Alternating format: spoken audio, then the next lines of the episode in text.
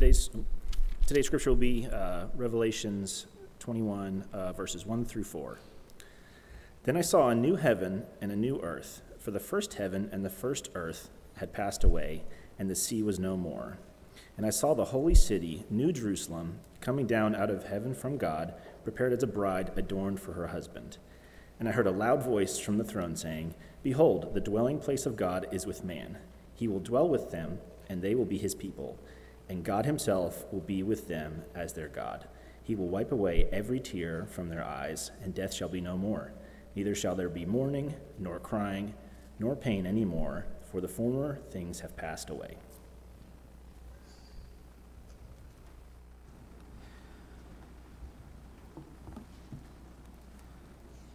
One Sunday, a Bible school teacher asked her fifth grade students if they wanted to go to heaven.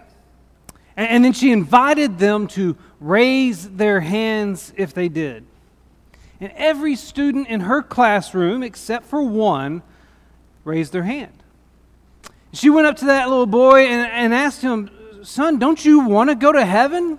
Why didn't you raise your hand? And he said, Oh, yes, I want to go to heaven. I just thought you were getting up a group right now. And I tell that story, which is one I've told before, because I'm afraid that the mentality reflected by that little boy manifests itself among Christians more often than we care to admit. I'm afraid that more often than not, we want to go to heaven someday. We just don't want to go right now.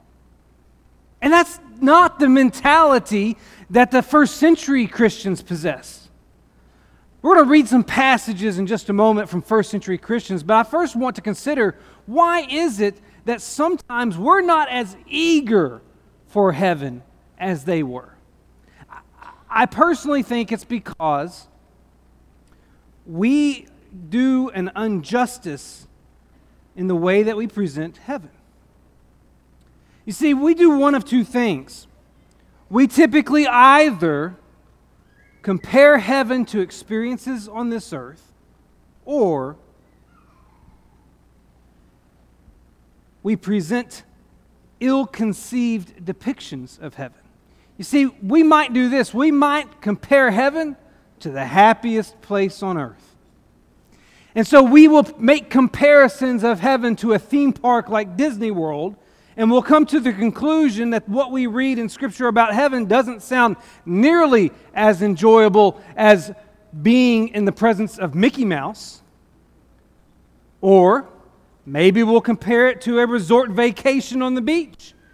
And we'll come to the conclusion that the descriptions we read about of heaven in the Bible don't sound nearly as appealing as a vacation in the Caribbean. Or we'll read the descriptions of heaven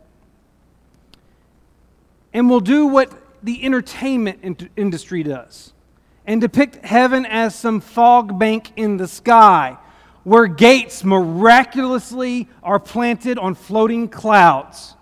And you're just going to bounce from cloud to cloud with your little angel wings flapping around. Or and many of us preachers are guilty of doing this, we'll depict heaven as a never ending worship service. and when I say we preachers are guilty of presenting this, I mean when we preach, we're guilty of doing this. But here's the thing when you journey through Scripture, that's not how heaven is depicted at all we need to regain a first century desire for heaven. You see, if you go into the New Testament, you go to Philippians chapter 1, when Paul speaks about departing and being with Christ, he calls it far better than living in this life.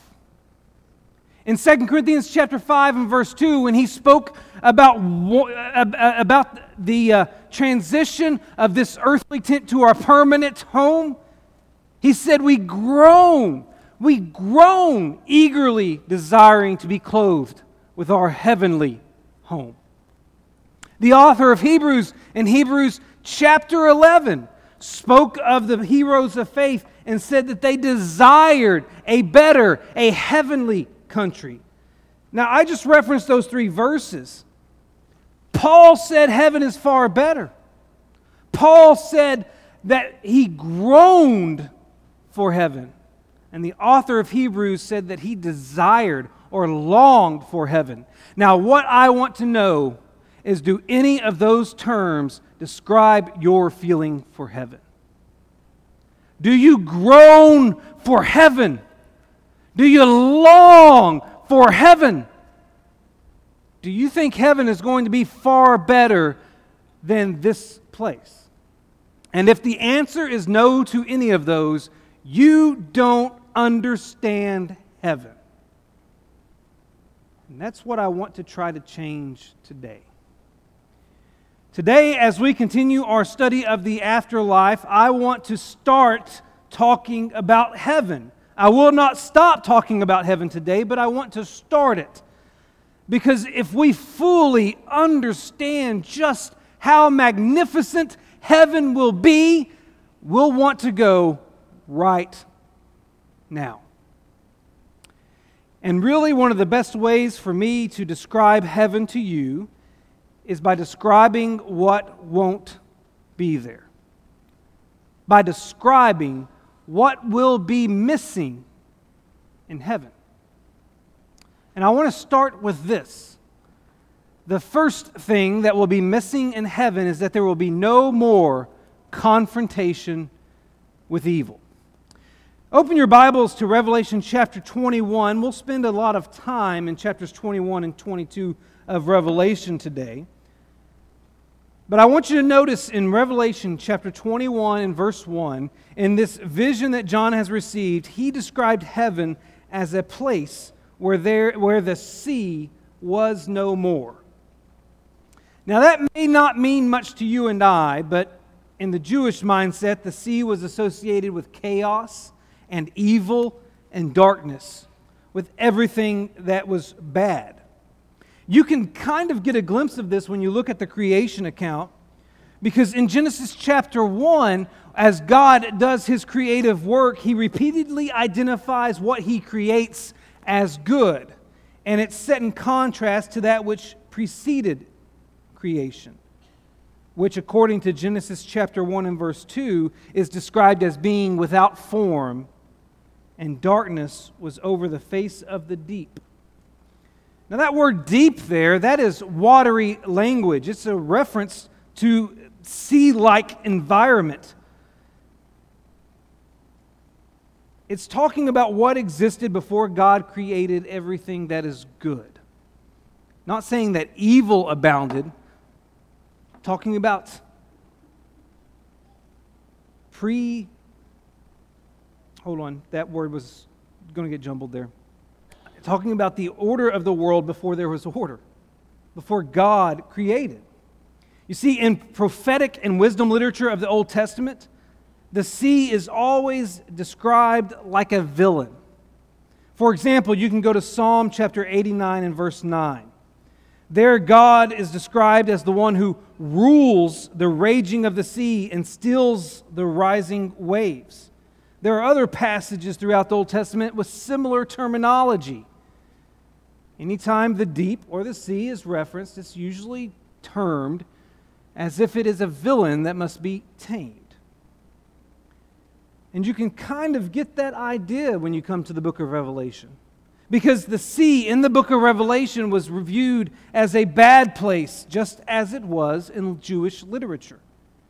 In Revelation chapter 13 and verse 1, the sea is depicted as the place where the beast, that metaphorical creature which represented the Roman Empire, where he came from. The idea that John is presenting then is that there is not going to be anything scary, wicked, or evil in heaven. There is not going to be anything to fear in heaven because the sea will be no more. Since the sea is associated with evil, its absence in heaven equates to the absence of evil in heaven. But that's not the only thing I want you to notice about this description of heaven in John chapter 21. John also described heaven in chapter 21 and verse 25 as a place where the gates shall where the gates will never be shut by day and there will be no night there. Now, we don't live in cities that are walled and gated anymore, but we do have gated communities. We live in neighborhoods that have gates at the entrance. And why? Why do we purchase homes in neighborhoods that have gates on their entrance? It's to protect us, it's to keep bad things out. We understand the protective function of a gate. And what John is communicating to us here as he describes heaven is the fact that heaven is a place that does not need walls and gates. Why? Because nothing evil will ever enter it.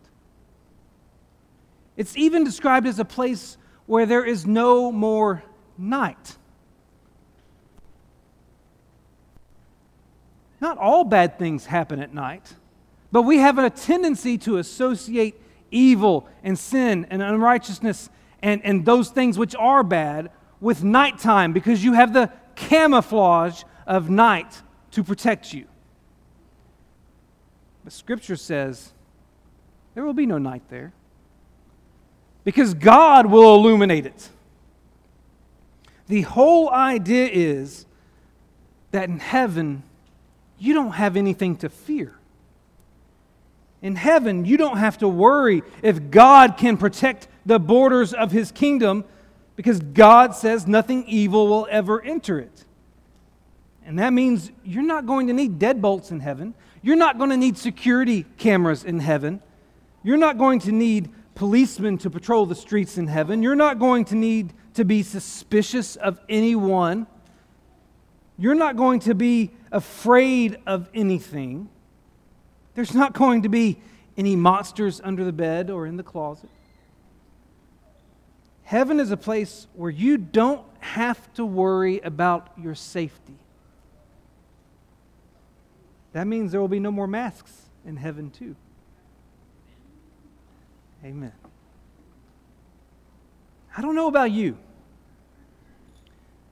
but I believe a place where evil no longer exists is far better than this place. But that's not all. In heaven, there will be no more intimidation by death. Everyone in this room is dying. Some are closer to it than others, but from the time you're born, you are, in a sense, dying. But in Revelation chapter 21 and verse 4, John described heaven as a place where death shall be no more, neither shall there be mourning nor crying. You see, in heaven, death will no longer have dominion. In fact, we're told in verse 14 of Revelation chapter 20 that death and Hades, which is the realm of the dead, were thrown into the lake of fire. In other words, Death will be destroyed at the same time that sin is punished because the two are irreversibly linked together. And if you go back to the Garden of Eden, you'll recall that God created a couple of special trees that he planted in that garden.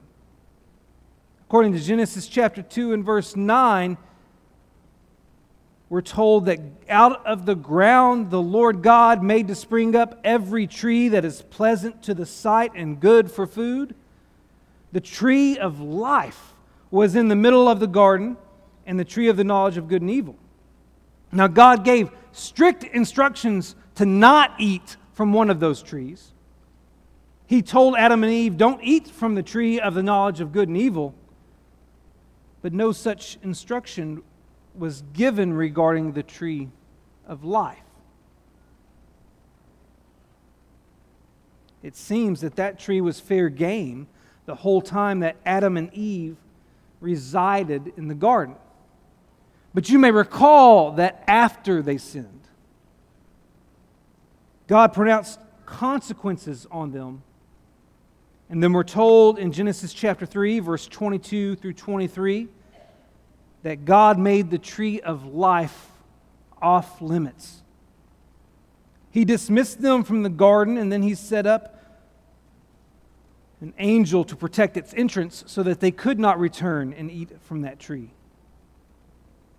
But here's the thing that tree, which God made for mankind's benefit, and mankind lost because of their sinfulness, that tree will be made available again in heaven. In Revelation chapter 22 and verse 2, John indicated that the tree of life, which is for the healing of the nations, will be present in heaven. Do you know what that means? That means that in heaven, heaven is a place where entropy no longer operates. Now, I went to college for a Bible degree. When you go to college for a Bible degree, there's other subjects they don't worry about for you, like math. That's why we always call the attendance count a preacher's count, because we always round up a little bit.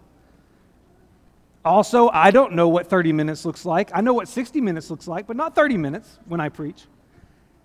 Science is another subject you didn't have to worry about too much when you have a Bible degree. So I'm not an expert when it comes to physics, but I, I have read enough to understand this limited amount, and some of you will be much more knowledgeable on this than, I. And if I'm incorrect, please take your time to correct me afterwards. You have a, a willingness to do that most of the time anyway. But entropy is a, a, a factor, a concept within the second law of thermodynamics. And if I understand this law of physics correctly, then entropy means that everything in this universe is deteriorating. On this earth, we are bound by the laws of physics. But in heaven, no such law has leverage. In fact, that's one reason Jesus instructed us to lay up treasures in heaven. Because in heaven, nothing rusts, nothing gets destroyed by moths, nothing is stolen by thieves. Heaven is a place absent decay, absent destruction, absent loss. And I don't know about you. But I believe a place where death no longer has dominion is far better than this place.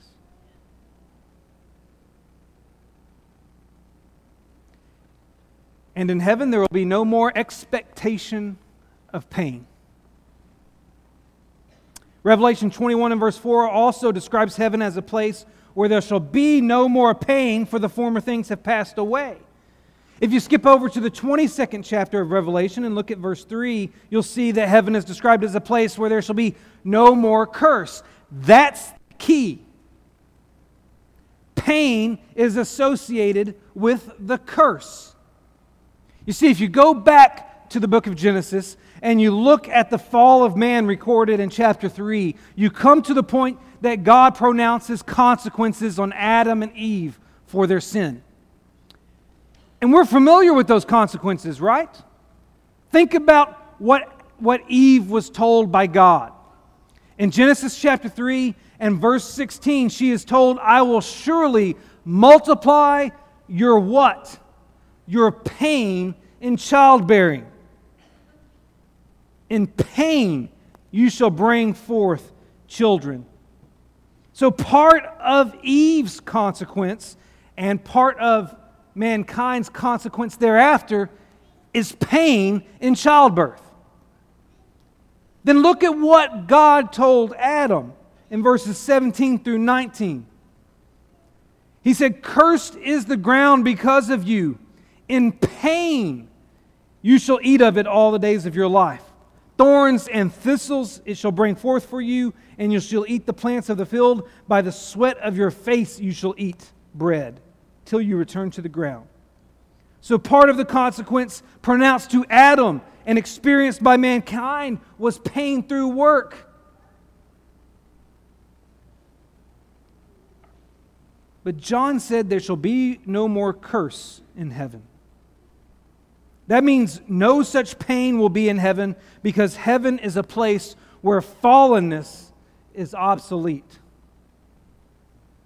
And I want you to just think for a moment what does the absence of pain really mean? The absence of pain means there will be no more exhaustion at the end of a long day. The absence of pain means that there will be no more stubbed toes, no more paper cuts, no more jammed fingers, no more sinus pressure. But it also means there will be no more migraine headaches, no more broken hips or torn ligaments, no more chemotherapy, no more dementia, no more multiple sclerosis, no more Parkinson's disease. The absence of pain means that I will never experience shame, remorse, guilt, or anxiety ever again. The absence of pain means that I will never have need of a doctor or medication or a counselor ever again. I don't know about you, but I believe that a place where pain no longer has power is far better than this place. But not only will heaven be absent pain and absent death and absent evil, it will also be absent sin. There will be no more inclination to sin. So I want to share with you a couple of verses from Revelation chapter 21. If you look at verse 16, John described heaven as a city laid out as a square with its length, breadth, and height all equal. Cube shaped, the shape of perfection. In verse 27 of Revelation chapter 21, John also described heaven as a place where nothing unclean will ever enter it, nor anyone who does what is detestable or false. Both of these descriptions of heaven point to the fact that heaven will be a place of absolute perfection. Now, this is not the first time that God created a place of perfection for us. That's what Eden was intended to be. But because we sinned, we were removed from Eden. But here's the beauty of salvation it's that God's going to reverse what happened in Genesis chapter 3. And one day, because of what Christ did for you and I, those who are washed in his blood will be returned to that Eden like sinless existence. But two things are going to be significantly different. One, there's not going to be a tree of the knowledge of good and evil in heaven. Think back to Genesis 3 and that first sin. You may remember that Satan told Eve that eating of that tree of the knowledge of good and evil would open her eyes and make her like God, knowing good and evil. The reality is, all temptations find their root in a desire to replace God with something else.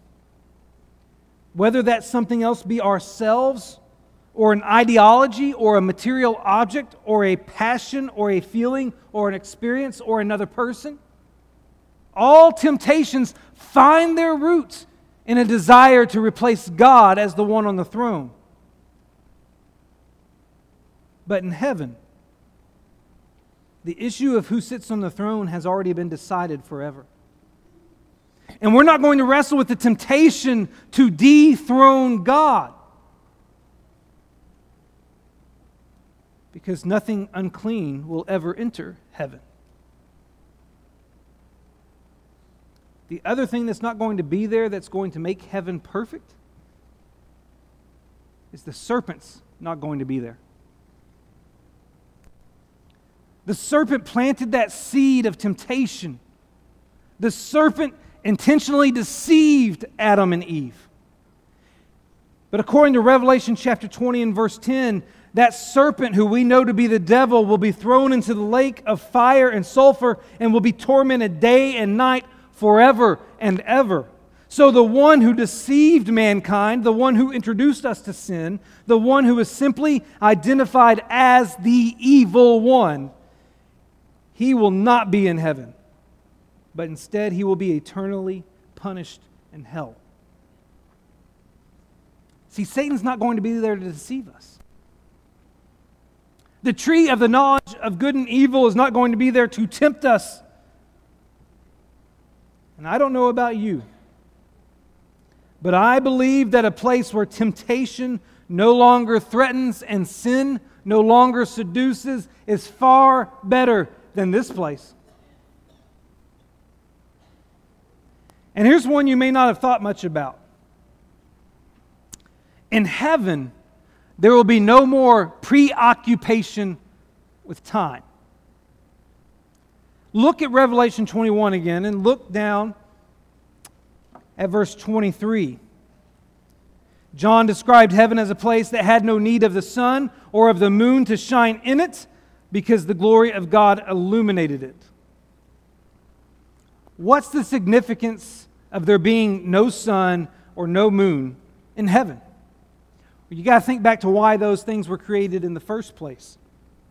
In Genesis chapter 1 and verse 14, we're told that God created those celestial beings and said, Let there be lights in the firmament of the heavens to divide the day from the night, and let them be for signs and seasons and for days and years. Those things were created to be designators of time, and they're not going to be present in heaven. The purpose of the sun, the moon, and the stars was to tell time, and their absence in heaven indicates the limitlessness of time in heaven. That's why, in John's description, in chapter 22 and verse 5, he can describe heaven as a place where God's servants shall worship him forever and ever.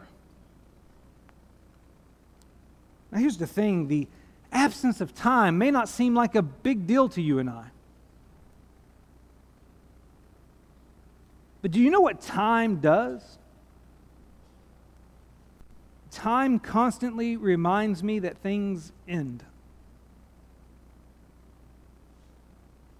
That phase of your life that you enjoy so much is going to come to an end. You can't stop time. Every day we watch Leah get a little bit older.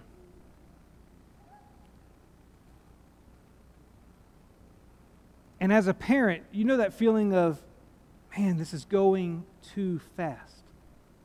It needs to slow down. Some of you sent your kids off to college this year. Some of you watched your kids get married this year. Some of you had grandchildren come into the world this year. Some of you had to say goodbye to somebody this year. Time is constantly reminding us that things end.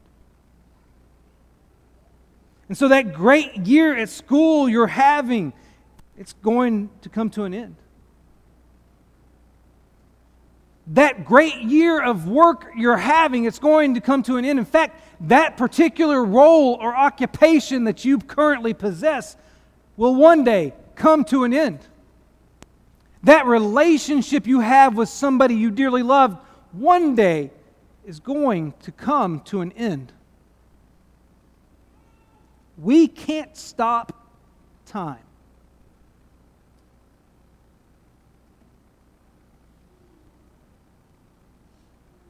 Anybody in here feel too busy? Anybody in here feel like they just don't have enough time? That won't be the case in heaven. And I've actually got to provide one little caveat here. I've talked about the absence of time in heaven. The truth is, time does exist in heaven because time is simply a measuring of events.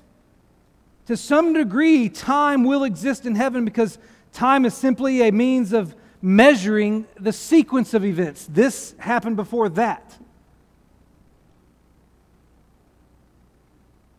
Think about it. Without time, you can't have music. We know there's going to be some music in heaven.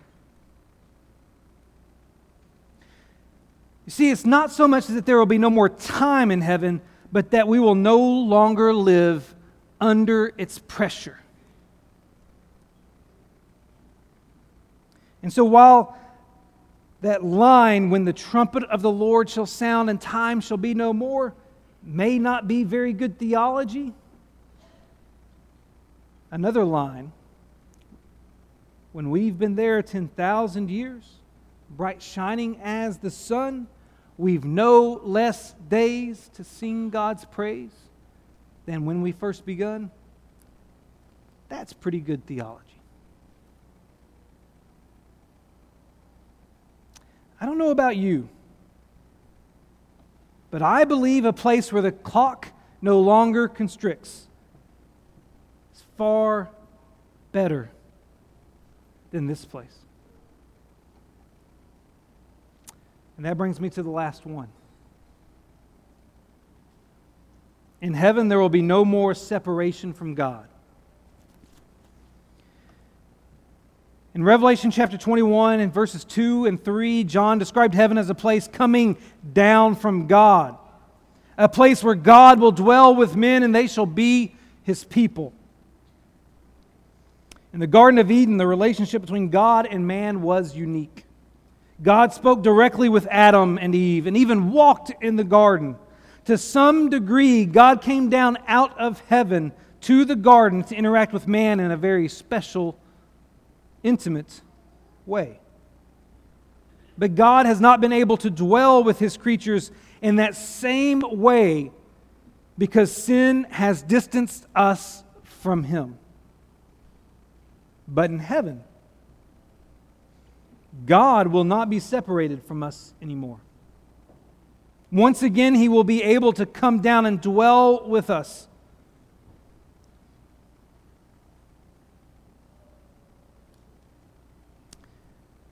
In Revelation chapter 22 and verse 4, that intimacy is described in such detail that John says, We will see his face, and his names will be on our foreheads.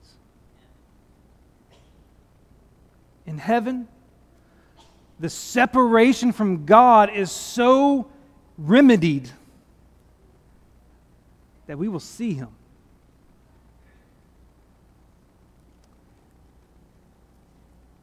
When you have a baby, everybody wants to take the opportunity to try to figure out which parent the child looks like the most. And I'm the kind of guy that looks at them and goes, It looks like a. That nose isn't even developed. How can you tell whose nose that is? That kid still has a soft spot on the top of its head. How can you tell what that child looks like? But everybody does that. And poor Leah, people keep saying she looks like me. I keep apologizing to her. She hasn't forgiven me yet, but we do that, don't we? We look at children and we compare them to their parents, not just in their physical attributes, but in the way they behave, the way they think, their emotional makeup, their personality. And it's enjoyable to watch your child grow and develop these traits that are just like you. Sometimes it's miserable too. But I tell you what, it's going to be exciting when we get to heaven and we stand before God and we look at the one in whose image we have been made. And I can finally gaze at him and go, that's, that's it. That's how I reflected you. That's what you meant when you said you put your image in me.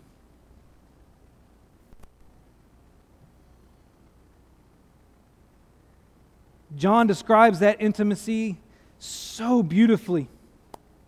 that we're going to get to see God. But in Revelation chapter 21, he also describes it in terms of a temple, which I know I've alluded to in a number of sermons over the years.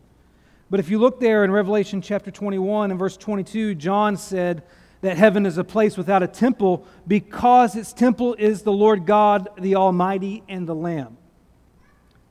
Now, the Jewish temple possessed the Ark of the Covenant, which represented the very presence of God among the children of Israel.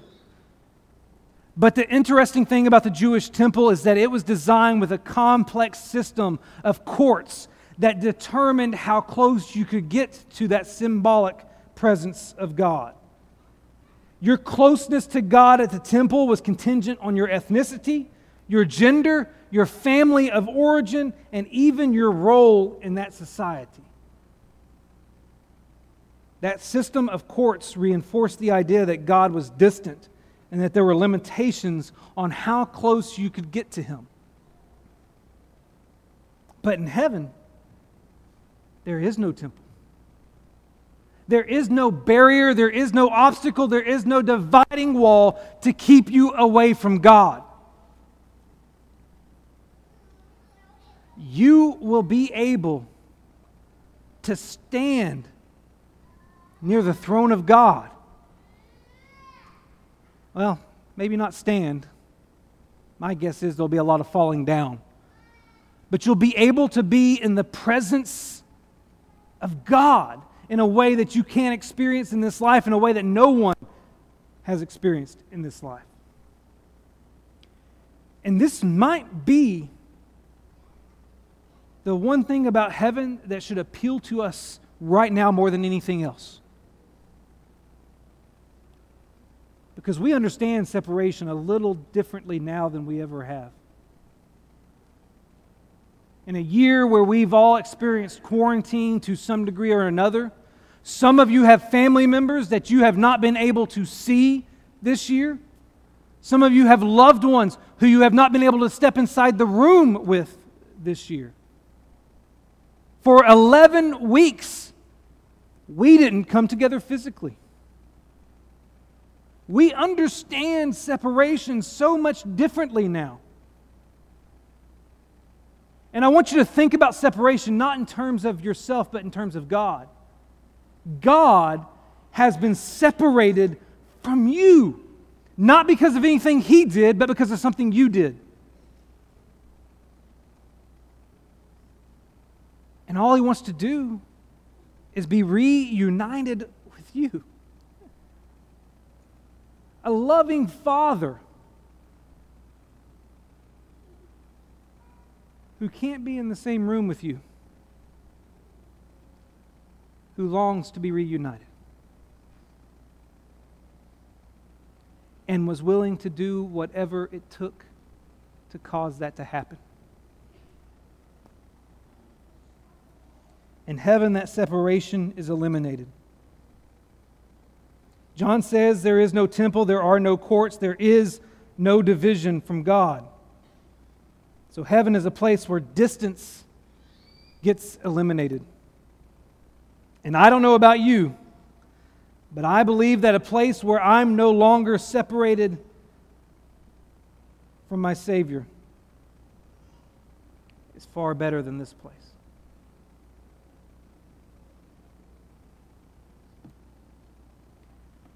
I don't know if you realize this. Some of you will, some of you won't. But this is basically the exact same sermon I presented the first time I preached here. I know Todd and Pam will remember it because I preached it in Scotland with you. I love talking about this because I believe my number one objective as a proclaimer of the good news is to help people want to go to heaven. We've talked about things that are missing from heaven no evil, no separation, no preoccupation with time, no intimidation by death. No inclination to sin, and no more pain. All that is missing from heaven, and all that should motivate us to want to go there because that is far better than anything we'll ever experience here. But that's not the most important thing missing from heaven. Not one of those things is the most important thing missing from heaven. The most important thing missing from heaven right now is you and me. Because Jesus told us in John chapter 14 that he went there to prepare that place for us. We're what's missing from heaven the most.